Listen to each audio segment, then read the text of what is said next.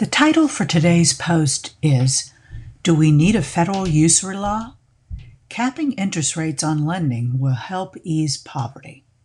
Sounds like I've answered the question, but I'd love for you to examine the facts and help me answer the question.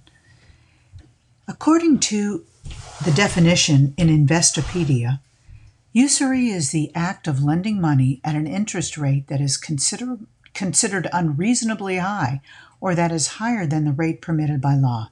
Usury first became common in England under King Henry VIII and originally pertained to charging any amount of interest on loaned funds. Over time, it evolved to mean charging excess interest, but in some religions and parts of the world, charging any interest is considered illegal. I don't think that banks or other lending institutions should be banned from charging some interest on loans. Rather, it is a matter of how much interest is enough for the lender and how much is too much for the borrower. Lenders want to make the highest profit possible, so the sky's the limit on interest rates from their perspective.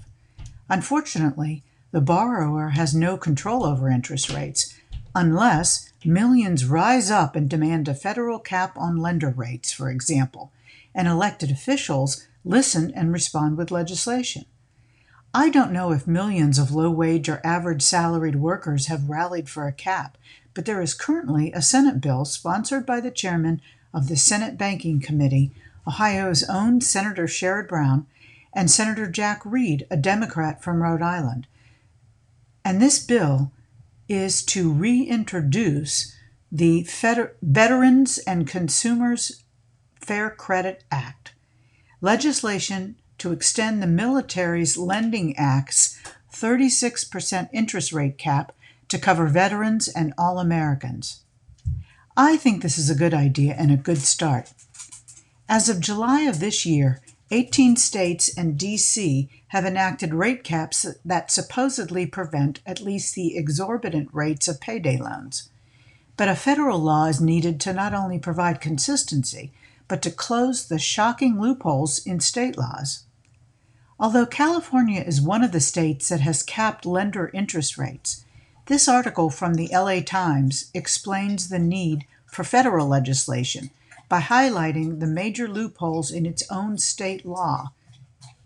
According to the state's own Attorney General, all of California's banks, savings and loan, credit unions, finance corporations, or even a pawnbroker are exempt from the usury law. It makes you wonder who exactly is covered. Your Aunt Mabel?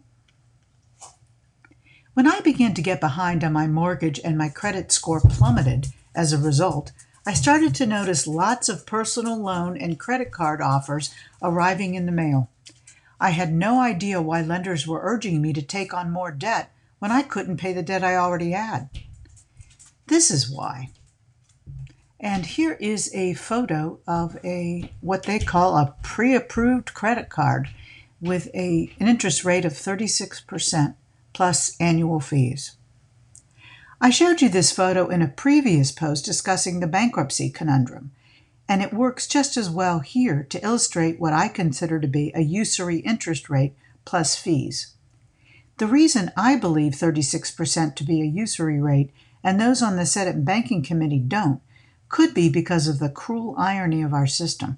Those who are already comfortable don't need to borrow at all, let alone at this rate. If you have enough money to at least pay all of your bills, then you likely have a higher credit score, which in turn earns you a much lower interest rate if you borrow at all.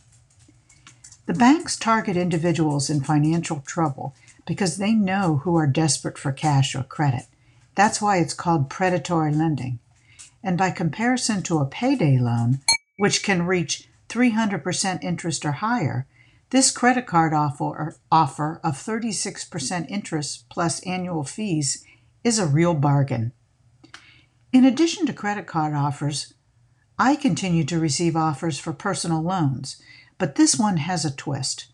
It's a real check I also mentioned this scheme in a previous post because I actually cashed the one I received a few years ago and paid the horrendous interest rate plus fees for well over a year before I was able to pay it off. Fortunately, I'm not desperate for cash at the moment and was able to save this recent offer just to show you a close up of the interest rates and fees.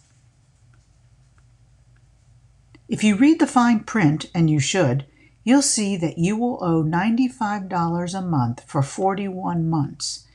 That's three years and five months. You will pay just about $100 every month for $2,500 in cash now, and you will pay nearly one half of the loan amount in interest and fees. That is, you will pay over $1,300 in interest and fees on a loan of $2,500. And although there is no penalty for an early payoff of the loan, the fine print states that if you pay off the loan early, you may, emphasis added, be entitled to a refund of part of the finance charge. I guarantee that if you asked the lender what it meant by this statement, you would hear crickets. And because it uses the word may and has no additional explanation, it is most likely legally meaningless. In other words, don't expect a refund. The bank makes sure it gets its full finance charge amount regardless of when you pay off the loan. In fact, it really doesn't matter to the lender if you default. According to the National Consumer Law Center, as long as the borrower pays long enough before defaulting, a high rate installment loan will be profitable. If the borrower makes even half the payments on a longer term high interest rate loan, the lender may receive sufficient cash flow to recover the amount loaned and another 50% or more, likely more than enough to turn a profit. While the lender may have a successful experience, default causes a cascade of devastating consequences that are likely to plague the consumer for a lifetime. So, given that, do you think that we need a federal usury law that caps lender rates? Should this cap be 36% as proposed in the current Senate bill, or even lower? Please share your thoughts in the comment section below. And as always, thank you so much for listening and for reading and for signing up for my newsletter. Thank you so much.